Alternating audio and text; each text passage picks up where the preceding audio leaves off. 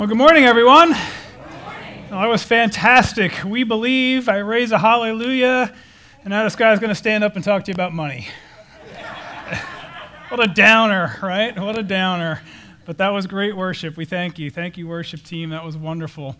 Uh, well, we are going to talk about money today. Uh, I'm uh, going to preach from Matthew chapter 6, verses 19 to 24, in a message that I'm calling Your Money or Your Life. Uh, before we get into it, let's go to the Lord in prayer. Lord God, we thank you uh, for worship, uh, how it uplifts our spirits, Lord, how it glorifies and praises you, Lord. And I pray that uh, we've all uh, uh, just tuned into the words, and uh, Lord, that we have raised a hallelujah, that we're grateful for what you've done for us, Lord, and that we would be attentive to the word. Lord, we ask your Holy Spirit to come and teach us this morning, Lord. Help us to take what you would have for us this morning. We pray in Jesus' name. Amen. Well, in 1922, uh, Howard Carter discovered the uh, tomb of King Tutankhamun, uh, known to us as King Tut. Now, King Tut was not one of the more, uh, shall we, say, significant pharaohs uh, in Egypt's long history of pharaohs. Uh, he was made king in 1334 BC at the age of only nine years old. But he was a sickly child, and he lived for about nine years, and then he died uh, at 18 years old. And during his life, he had actually married his half sister, uh, and she had had two miscarriages uh, by their marriage, and so King Tut actually didn't even leave a surviving heir. Now, of course, what makes King Tut so famous is the discovery of his tomb, right? His tomb was discovered in 1922, and uh, unlike the tombs of most of the other pharaohs whose tombs have been found, his tomb had not been found by other looters and raiders. And so uh, the tomb was virtually intact. And in fact, his, his body, which had been mummified for uh, over 3,000 years, was also found uh, virtually intact. Well, he was buried with over 5,000 artifacts uh, in his tomb. That's what they found there, uh, including this uh, coffin of his that was made of solid gold and his death mask that was inside the coffin, right over his face, which is also made of uh, solid gold uh, and uh, other precious metals. That's the death mask that was found, and uh, that death mask is, of course, in the Egyptian Museum now. And all the other artifacts are kind of on a traveling tour throughout museums around the world, so the world can see the treasures that were found in, in King Tut's pharaoh, or in, in King Tut's tomb. But the reason why these pharaohs uh, buried their treasure with them was for a couple of reasons. They wanted to show that they had very high social and economic status. So if you can afford to have 5,000 artifacts buried with you, then you're of very high social status, and that's what that showed. But the other reason was that uh, there was a belief that the pharaohs could take these treasures with them to the other side, that they could use them uh, when they crossed over to whatever their view of the afterlife was. Uh, so they stored up for themselves treasure on earth, not realizing that they could not take it with them uh, when they went. And so it makes us ask ourselves uh, what are we doing with the treasures that we have on earth, and what should be our attitude toward treasures on earth? Uh, as King Tut learned, you can't take it with you. And we know that we can't take it with us, and so we have to ask ourselves what should our attitude about uh, these treasures be? Uh, what should be our attitude? How should we view our money? What are we willing to sacrifice to get it? What are we willing to sacrifice to keep it, uh, to protect it? Uh, what are we thinking about when we think about our money? Uh, and when we think about that, we have to be prepared to ask the hard questions of ourselves. And, and the really hard question is what do we really prioritize? Do we really prioritize God, or do we really prioritize our money? Now, I know that you don't want to hear a message about money. I know it's not a lot of fun to be told what to do with your money, but I want you to know that this is not me telling you what to do with your money. Uh, Jesus said and talked so much about money because money is so important. It has the ability to derail us in so many ways. And Jesus didn't preach about money to make people feel guilty about money. He preached about money because he loved people and he wanted them to be saved and he wanted them to uh, properly prioritize their money and God because money has the ability to derail us and even cost us salvation.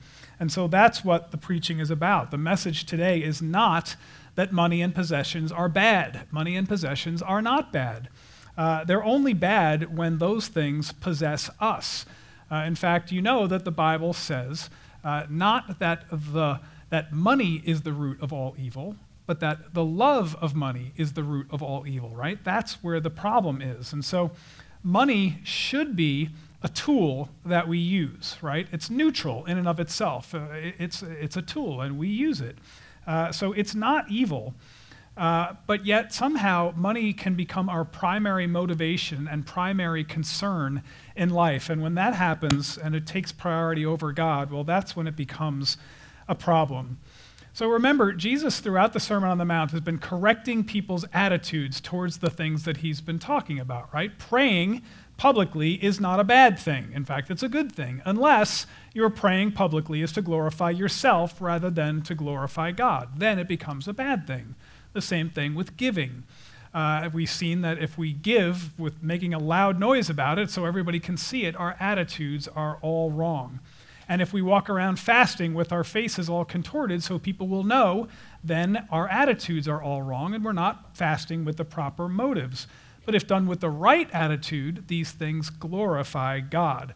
And so it's all about our attitude, and the same thing applies with our money. Uh, the priority that we place on our money is a reflection of our attitude toward God. So we ask ourselves do we use our money to glorify ourselves, or do we use it to help further the kingdom? Do we use our time to acquire more money, more money than we need, or do we use our time to increase the kingdom?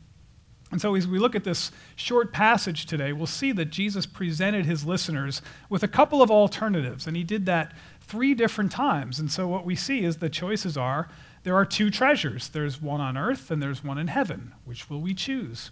Uh, there are two bodily conditions there's light and there's darkness. Which will we choose? There are two masters God or money which one will we choose? And thankfully, Jesus gives us the answers along the way because sometimes we can be pretty dull, right? And sometimes he has to say things to us a number of times. So let's look at the first principle uh, choose for yourself treasure in heaven over treasure on earth. Matthew chapter 6, verses 19 to 21. Do not store up for yourselves treasures on earth where moth and rust destroy and where thieves break in and steal. But store up for yourselves treasures in heaven, where neither moth nor rust destroys, and where thieves do not break in or steal. For where your treasure is, there your heart will be also. So the principle is simple store up treasure for yourselves in heaven rather than on earth. The Greek literally reads, Do not treasure for yourselves treasure in heaven, or on earth, I'm sorry. Do not treasure for yourselves treasure on earth. And the reason for that is that earthly things are not made to last, right? And what he's speaking about here, uh, things that are subject to moth, uh, is things like fabric, garments, expensive uh, cloth like that. Uh, in ancient Israel, wealthy people had fine linens and they had fine garments, and, and that was a sign of their wealth. Uh, just like wealthy people today might go around in designer clothes, and you can know that they're wealthy by the labels uh, on their clothes or on their purse or whatever. Uh, Lydia from Acts chapter 16 was a dealer in fine purple fabric, right? And she was a wealthy woman uh, because fabric was a valuable and desired commodity. But they didn't have cool and dry places to store these things. Uh, they were subject to the heat, they were subject to humidity, and they were subject to the moth, which had always been a problem uh, in Israel. So garments and fine fabrics were just not durable, they weren't made to last. The same was true of their other possessions. The word that we see here for rust in verse 19 is the Greek word brosis, which actually means an eating away. Uh, so your translation may say where moth and vermin destroy, rather than where moth and rust destroy, because vermin is something that eats away at grain, just like rust would eat away at their coins. Uh, so it could be applied to either one. So the, the, the uh, issue there is that wealthy Israelites would store their grain in barns, right? That's where you would keep them. And you remember the parable of the rich fool. He said, uh, What shall I do? I have more grain than all my barns will hold. And he says, I know what I'll do. I'll tear down that barn and I'll build bigger barns, and there I will store my grain. Well, it didn't matter what size of barn they had, they were not going to be able to keep out the mice and the rats and the worms from destroying at least a portion of their grain. So their grain or their coins wouldn't last either. They were subject to uh, being eaten away or to corrosion. And what the moth or the vermin didn't destroy, thieves might steal. Their houses were nothing but uh, these walls and, and ceilings of baked clay. Now, baked clay is pretty hard substance, and those things would get very hard as they baked in the hot sun. But a baked clay wall is no match for a thief with digging tools who wants to get into your house. He can scratch eventually right through uh, that wall. In fact, even the great tombs of Egypt, as we've seen, were not able to keep thieves and robbers out of them. You couldn't even find those tombs unless uh, you really knew where they were, uh, and they didn't even fear the afterlife enough to, to worry about what was going to happen to them if they went in and stole. They went in and stole anyway without fear of what might happen to them. So Jesus was right. Either the moth would destroy it, or the vermin would destroy it, or thieves would steal it. Now, in our world, we can't really relate to that very well, but we have things like the stock market, right? Nobody expected the stock market to crash in 1929, and all of a sudden, everybody uh, who had been wealthy the next morning uh, was poor. Uh, the, the real estate crash in the late 90s was a time of very difficult, uh, very difficult time uh, all across the country. It started a huge recession. Uh, the election of a new president could, it, could possibly have a profound impact on the world economy uh, anything can happen. And so that's why we don't place uh, so much trust in wealth. We place our trust in the Lord. Uh, and so, what we want to, to be sure of is that we're spending our time thinking about how we can further the kingdom of heaven. It doesn't make sense to store up treasure on earth over uh, the treasure that we could accumulate uh, in heaven. Uh, and that's not to say that it's wrong to have wealth. I'm not saying that at all. The Bible never chastises anyone uh, for having a lot of money. What the Bible chastises or chides people for is when they have the wrong attitude toward their money and their wealth. Jesus told the rich young ruler to go and sell everything that he had and to give it to the poor, uh, not because that's what you have to do to get to heaven uh, but because to him, to the rich young ruler, his possessions had become an idol. And he couldn't get to Jesus. He couldn't come to Jesus for salvation because his money was a snare to him. It got in his way and prevented him from being saved. So uh, we're not told to give away or, or, or, to hand out all of our wealth. And it also doesn't mean that we can't have retirement accounts. Retirement accounts are a good thing. Solomon praises the ant for storing up uh, food for the winter, and he mocks the sluggard for being too lazy to lift his hand back up to the dish. Uh, the Bible also says God has given us all good things to enjoy. So there's nothing wrong with enjoying the fruits of our labor, and there's nothing wrong uh, with having wealth. The only problem is if we selfishly hoard that wealth for ourselves uh, rather than blessing others with it. When we spend every waking hour uh, thinking about how to acquire it, how to keep it, how to protect it, how to get more, uh, or uh, if we spend our money and time just trying to further our own kingdom, trying to impress others with the things that we have, rather than trying to further the kingdom. And if we do that, that shows that money is our master and God is not our master. And so the point is, is that whatever we are going to accumulate is not going to last. So why do we waste our time trying to uh, accumulate things that are not going to last, that we can't protect, and that we can't take with us when we die? Uh, rather, we should spend our time as much as we can trying to accumulate things in heaven where moth and uh, vermin and where uh, thieves cannot destroy because spiritual treasures are eternal. So, when we think about it, we really have a daily decision to make about what we are going to value, whether we're going to value treasure on earth or treasure in heaven.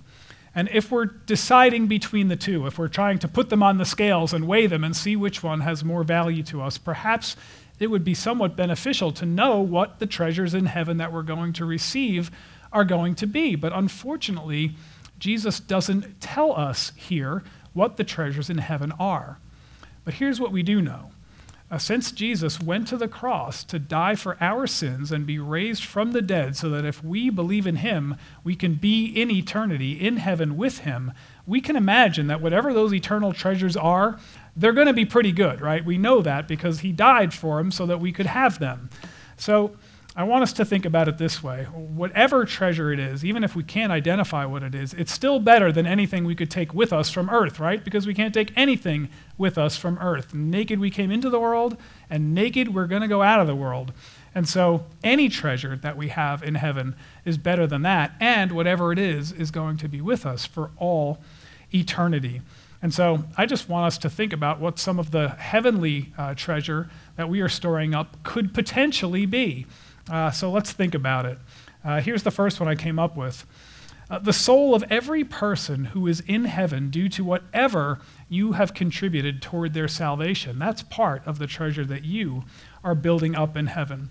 Whether it's money donated to some ministry that does evangelism on the other side of the world that contributed 1% to somebody's salvation, that counts as treasure in heaven uh, whether it's time that you spent doing prison ministry or uh, working in distribution of Bibles or something like that, and somebody somewhere that you'll never meet got saved, that is treasure in heaven for you.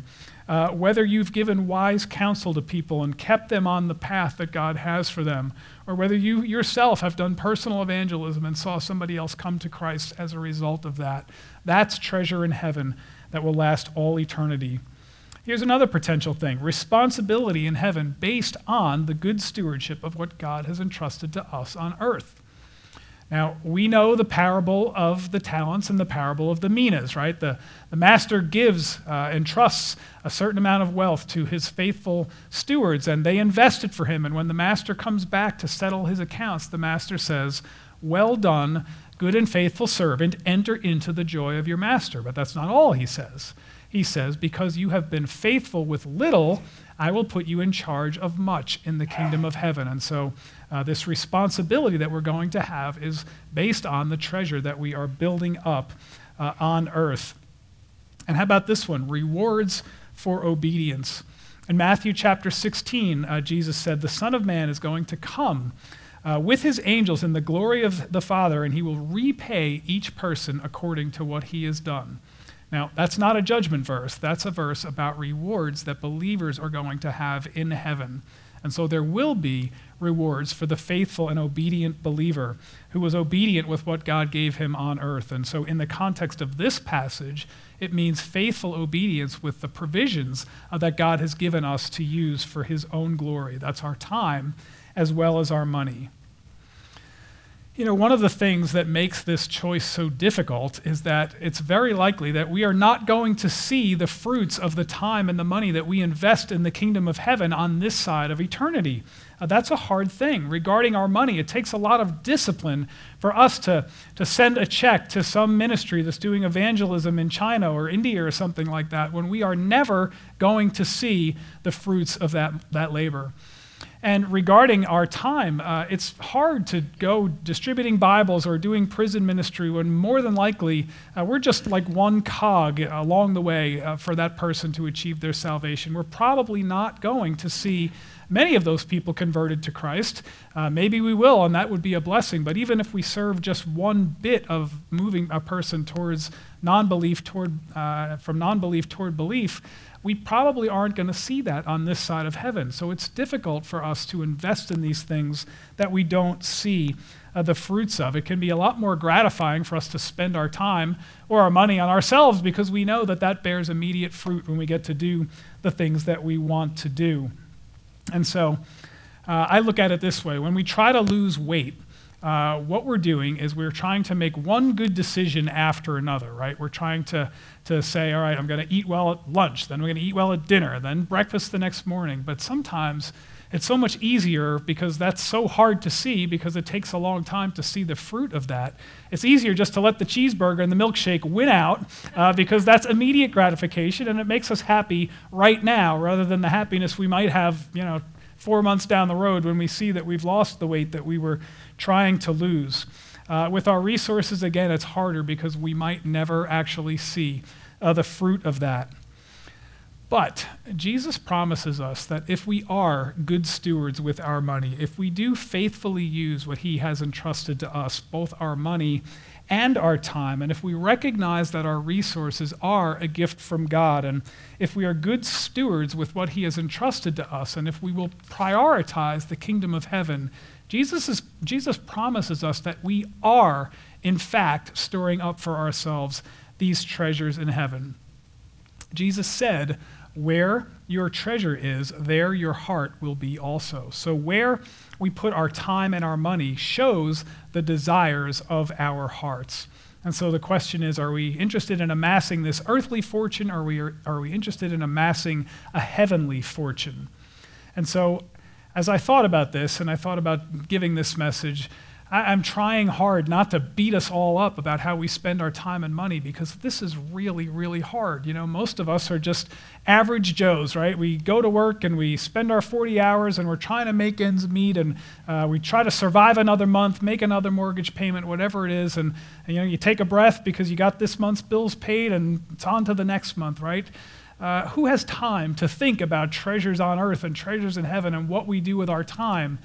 Uh, well, Jesus was trying to redirect their focus, right? Again, it's all about their attitude. Uh, and are they willing to uh, give up something of their own wealth so that they might further uh, the kingdom of heaven? And, and, Jesus wants them to understand that the treasure in heaven is so great if we will only uh, shift our focus toward it a little more, perhaps, than we do right now. Uh, who knows what treasure God has in store for us? 1 Corinthians uh, chapter 2, verse 9 says, Eye has not hear, or seen, nor has ear heard the things that God has prepared for those who love him. So we want to choose treasure in heaven over treasure on earth. And so the next then principle would be to choose light over darkness, verses 22 and 23. The eye is the lamp of the body. So then, if your eye is clear, your whole body will be full of light. But if your eye is bad, your whole body will be full of darkness. And if then the light that is in you is darkness, how great is that darkness? Well, our eyes see, and they allow us to, to decide what the treasure of our hearts will be. And in that way, our eyes are a lamp. Uh, and the condition of the eyes that leads to the condition of having, uh, being full of light is that they are clear. Now, that's a difficult word, uh, word to translate. The Greek word is the word haplous. Uh, your translation may say clear, it may say good, it may say sound, it may say sincere, uh, it may say healthy, uh, all different translations of that word. Uh, but in context, the word means that uh, they, our eyes need to be single minded for good purpose, so that we want our eyes to see the way God sees, not the way we see. We want to look at things from a heavenly perspective, not from an earthly perspective. And because we want to do whatever it is that He wants us to do. But this word haplous has another meaning too, and it means to be generous.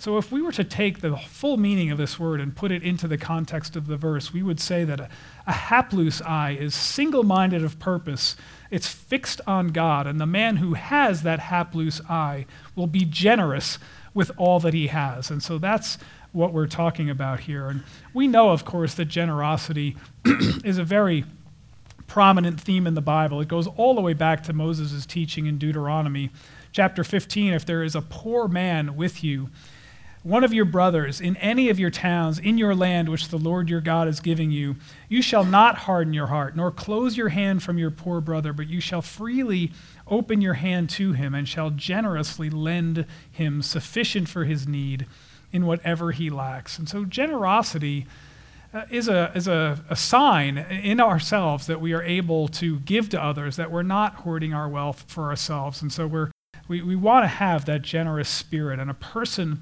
with this attitude will be full of light. Just think for a second about what light does. It reveals what is hidden in the dark, right? And so if our whole bodies are full of light, then what is happening is that we are able to see the sinful attitudes that are in us. They are exposed, and we are able to confront them. A person who does not have a clear eye or a good eye is full of darkness, and he's not able to see and confront those sinful attitudes that exist in his heart. And so the opposite condition of having a clear eye is what the, the Greek calls poneros, which is variously translated as an evil eye or a wicked eye or a bad eye, depending on what your translation says. Uh, but it means to have a wicked eye, to not be able to have this eye of generosity and love toward another because you're so consumed with your money. Now, the rabbis had this term. It was called the evil eye, right? We even use that in our vernacular today. Somebody gives somebody else the evil eye, right? That's not a good look. Uh, but back then in Proverbs, uh, we read Proverbs 28 22 says this A man with an evil eye hastens after wealth and does not know that want will come upon him. So, this concept of the evil eye dates back all the way, at least as far as Solomon in Proverbs when he wrote that a thousand years earlier. And, and so these rabbis had this, this knowledge of this condition of having an evil eye. Uh, but in the scribes and Pharisees, they didn't recognize it in themselves, even though they taught about it. Uh, they knew they weren't supposed to have an evil eye, but yet they still uh, did. Uh, so, a person with a bad eye is full of darkness, and, and darkness, when used symbolically in the Bible, is never a good thing, right? It's always a bad thing. And Jesus talked about it in John 3 19 and 20. He said, this is the judgment that light has come into the world, and men loved darkness rather than the light, for their deeds were evil. For everyone who does evil hates the light and does not come to the light for fear that his deeds will be exposed. And so, what do we see there about light and darkness? Uh, we see that it's a choice, right? A person chooses darkness or a person chooses light. And so it's a choice that we make. And we know that uh, light or darkness is nothing but the absence of light. And so we choose to allow our eyes to have good light so that our bodies will be full of light. Jesus said in verse 23 If your eye is bad, your whole body will be full of darkness. And if then the light that is in you is darkness, how great is that darkness? It's kind of a confusing verse, is it? Like, how can light be darkness? How can the light that is in you be darkness? Well, it's if the eye is not seeing correctly. It's not going to light up the body full of light. It's going to light it up with something else. Their eyes see, but rather than producing light, they produce darkness because their eyes aren't working right. They see everything through the lens of selfishness or covetousness or envy. And rather than producing life, light in them, it produces darkness in them. And the effect is that the whole body is full of darkness and remains in darkness. I am going to go out on a limb here with an illustration, and we'll see what happens with this one. Some of you uh, may have seen The Hobbit or read The Hobbit or have been fans of the Lord of the Rings trilogy. Uh, there was a character in that movie uh, called Bilbo Baggins. I remember reading this in high school, and I'm not going to get the details exactly right, so don't at me and you can ask your grandchildren what that means. Uh, uh, Bilbo Baggins wanders into the cave of this uh, hobbit called Smeagol. Uh, and Smeagol had been in that cave for hundreds of years, and Smeagol possessed this thing called the ring, uh, which increased life, and it gave him powers. And one of those powers was the power of invisibility when he put it on. But that ring also had evil powers. It drew the presence of this satanic character called Sauron uh, in the book. Uh, and Smeagol spent centuries in this damp and dark cave protecting this precious ring so that nobody could steal it from him. But all the while, he didn't know that he was coming under the seductive powers of the ring as well. Uh, he became enslaved to the power of the ring, he became possessed by his possession. Well, at some point in that cave, he lost the ring, and Bilbo, when he wandered into the cave, he found the ring, but he didn't tell Smeagol that he found it. And to get away, he had to put the ring on and use the power of invisibility to escape Smeagol. But Smeagol knew, I think, deep down that he had it, and he spent the rest of his life trying to recapture that ring because it was so important to him. His possession actually possessed him, and he thought he needed it to have life, uh, his life, be worth living. And I tell you all that because I think that this is the power of the evil eye. This is what happens to us when we become so focused on ourselves, focused on our possessions, focused on spending time to protect or accumulate more of them, that we become full of darkness and we become hoarders of time and money and stuff rather than blessing others with them. A good eye is a generous eye. Uh, a good eye makes a person full of light, but an evil eye can turn us all into Smeagols, and our possessions can end up possessing us, and our lack of generosity can ruin us. Now, if you've seen the movie, which I'm sure you guys have, uh, this is what Smeagol, how he's portrayed. He's this grotesque, wiry uh, figure with big, bulging eyes and suspicious eyes, uh, probably acquired by spending centuries in that dark cave.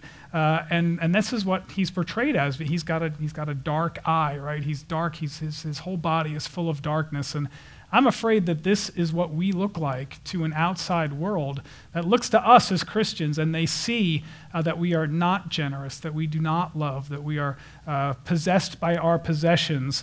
Uh, they might see people with bodies that are full of darkness, and that's certainly something we never want to portray as Christians. So let your eye be good. Choose light over darkness. Now, the last choice is between two masters, and the principle is this choose to serve God over money. Verse 24 No one can serve two masters, for he will either hate the one and love the other, or he will be devoted to one and despise the other. You can't serve God and wealth. Now, in the previous two choices, the, the, the, danger was in trying to choose one over the other, right? You choose treasure on earth over treasure in heaven, or you choose darkness over light. But here, the danger is that we try to choose both and we can't have both. Uh, Jesus said it can't be done. The problem is divided loyalties. You can't serve both faithfully. Imagine trying to be married to two people at one time. Imagine trying to work two full time jobs at one time. Imagine trying to be in two places at one time. Uh, these things are just impossible to do because our loyalties are divided. Uh, now, Jesus here was talking about a slave and masters. That's the illustration that he uses. And uh, they, they knew what he was talking about. A slave owed all of his loyalty to one master, all of his time, all of his energy, all of his effort was owed to this one master. Uh, and every moment of his life was governed by him. And so it was impossible for one person to serve two masters. They all knew that. You could only be bound to one. Well, the word for wealth here is the word mammon. Uh, some translations say money. You may have that in yours. Uh, the translation I read from said wealth. Uh, some of the older versions retain the word mammon. Mammon is the Hebrew words. Uh, Hebrew word for one's possessions, whether it be money or your possessions or your stuff, whatever it might be. But not only the stuff that you had, but stuff that you would entrust to somebody else. Like when you and I would take money and put it in the bank or put something in a safety deposit box, we're entrusting that to the safekeeping of another. But over time, the meaning of the word mammon changed to something that we entrust to another, to something that we place our trust in. And that's a very big difference when you think about it, right? We're now placing our trust in the money, not placing our trust in the person who we've given the, the money to to keep uh, safe for us. And so we ask ourselves, what do we trust in? Do we trust in God or do we trust in mammon? Uh, the famous New Testament scholar Bob Dylan once said, You're going to have to serve somebody. It may be the devil or it may be the Lord, but you're going to have to serve somebody. And of course, he's right. We cannot serve two masters. We have to decide who our master is going to be. We're going to love the one and we're going to hate the other. Love and hate there means to choose one over the other. It doesn't mean literal love and hate, like when God said, uh, I chose Jacob and Esau I hated, or when Jesus said, Whoever does not hate mother, father, sister, brother, even his own life, uh, he cannot be my disciple. He's talking about a choice that we make, one over the other, not literal love and hate. Uh, in the same way, Jesus, uh, people must choose to follow Jesus Christ wholeheartedly uh, if they are going to be disciples.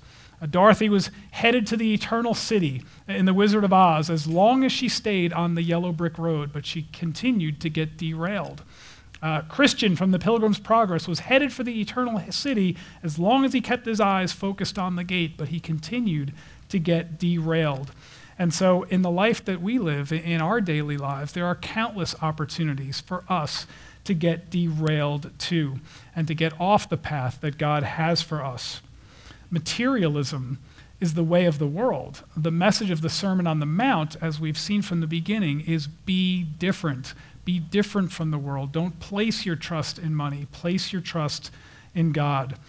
Uh, we are confronted with difficult decisions every day, and Jesus had been teaching them in the Sermon on the Mount by principle and also by example what is required to be a disciple of Christ. We have to be poor in spirit. We have to mourn our sin. We have to be meek. We have to hunger and thirst for righteousness. We have to be merciful. We have to be peacemakers. Uh, these are the things that he wants from us. Be salt and light. These require decisions on our part. We have to make the daily decision to do this particular thing, and it's not a one time choice. We make this decision every single time we're confronted with a situation or a dilemma where we have to decide are we going to serve God? Are we going to serve something else or someone else? Are we going to act the way God wants us to act, or are we going to act the way the world acts? Are we going to cling tightly to our possessions? Will our possessions save us, or has Christ already saved us? That's a question that we need to answer. Our money says, In God we trust on it. Do we trust in God, or do we trust in the money that has the slogan written on it? Uh, we have to answer these questions. Jesus talked so much about money because it can derail us. The rich young ruler probably didn't get to heaven because his money was such a snare. So, how can we be sure that materialism doesn't become a snare to us that eventually keeps us uh, out of the kingdom or people we know out of the kingdom? How do we talk to people who have materialism in the way of their path toward heaven? Well, I have a couple questions to ask us by way of application. And the first one is this If I lost every material possession I had, would I still be rich? Do you know how rich you are when you have Jesus Christ? That's all you need, right? And sometimes you find out when you've lost everything you have, you find out that if you have Jesus Christ, that's all you need. Uh, if you lost every material possession you had, you would still be rich. If your attitude about Jesus Christ and your salvation is in proper priority with your material. Uh, Jim Elliot was a missionary to the Auca tribe. I I know you know his story. Uh, he and the other missionaries that he uh, was going there with in Ecuador uh, he knew that every other tribe that had, or every other people that tried to uh, evangelize to this tribe had ended up killed. Uh, but he went anyway. He and four other people were killed. Uh, and when his body was found, they found his diary along with it. And in his diary were written these words He is no fool who gives what he cannot keep to gain what he cannot lose. That's probably the most profound human statement I can think of. It really is an amazing statement. Uh, that's how we should evaluate how we spend our time, our talent, and our treasures. And incredibly, after he died, his wife and some other people went back and evangelized that very same Auca tribe that had killed her husband with miraculous results. And now many Aucas are saved. So, are we giving what we cannot keep to gain what we cannot lose? Or like the Egyptian pharaohs, are we storing up for ourselves treasures on earth that we can't take with us and have that have no eternal value? So, if I lost every material possession I had, would I still be rich? And second, if I had to choose, would I deny myself or God? I read a funny story this week. A farmer had a cow that gave birth to two calves and he felt very blessed by that. So he told his wife, I'm going to give one of these cows to the uh, calves to the Lord uh, as a dedication to him. And his wife said, Well, which one, honey? And he said, Well, I don't know. We'll see what happens when they get older. Uh, and when, I'm, when they're older and it's time to sell them, uh, the Lord will direct me and I'll sell them and uh, he'll tell me what to do with the money. Well, a few months later, after a long day in the field, the farmer comes in and says to his wife, uh, Bad news, honey, the Lord's calf died. and it's a funny story, but the truth is, sometimes when we have to decide whose calf died, it's the Lord in our lives. It's the Lord's calf in our lives, right? And so we need to be careful about that. Uh, we have to choose to give the first fruits of uh, what we have to the Lord so that uh, when one of the two calves died, we don't have to make that decision about whether it was our calf or the Lord's calf uh, that died. So, the daily temptation is to choose to spend our time and our money on ourselves and to let money be our master and to uh, let uh, ourselves be comfortable rather than productive for the kingdom. And that's a temptation that's never going to go away. It's going to confront us every day, and I do not stand up here immune from it. I struggle with it daily, as many of you may as well. Uh, it's a difficult thing, and the last thing I want is to make us feel guilty about how we spend our time and our money, or that I'm accusing you of not doing enough. Uh, I wish I was doing more. I'm sure many of you do too. But Jesus is just trying to change their focus a little bit here, and that's all I'm trying to do. Let's, let's see if we can focus a little bit more uh, than we are, even if it's 1% on the kingdom of heaven, rather than what we're doing here on earth. When God says, enter into the joy of your master, he's not going to lead you into the bank vault where you kept your savings accounts. He's going to usher you into the kingdom of heaven where you will see and bear witness for yourself to every single thing uh, that you have ever done to increase the kingdom of heaven. And you'll see the fruit there that you invested here. And so may we think more about storing up great treasure for Him in heaven. Let's pray. Lord, this is a difficult message when we have to talk about our money and how we spend it and our attitude toward it. Um, Lord, we can start to bristle a little bit under your authority. Uh, Lord, we can uh, find ourselves in a position where uh, we feel convicted and yet we can feel resentful at the same time. And Lord, I pray that that's not our attitude. Lord, I pray that you are convicting our hearts and gently trying to show us that the way of the kingdom is so much better than the way of the world. And just like you've been showing us throughout the entire Sermon on the Mount, Lord, we need to be looking at these things with heavenly perspective rather than earthly perspective. And Lord, I pray that we would all feel a little bit convicted today. Uh, and Lord, that we would think about how we might invest more in the kingdom so that we might hear you say those amazing words Well done, good and faithful servant, enter into the joy of your master. We pray these things in Christ's name, Lord. Amen.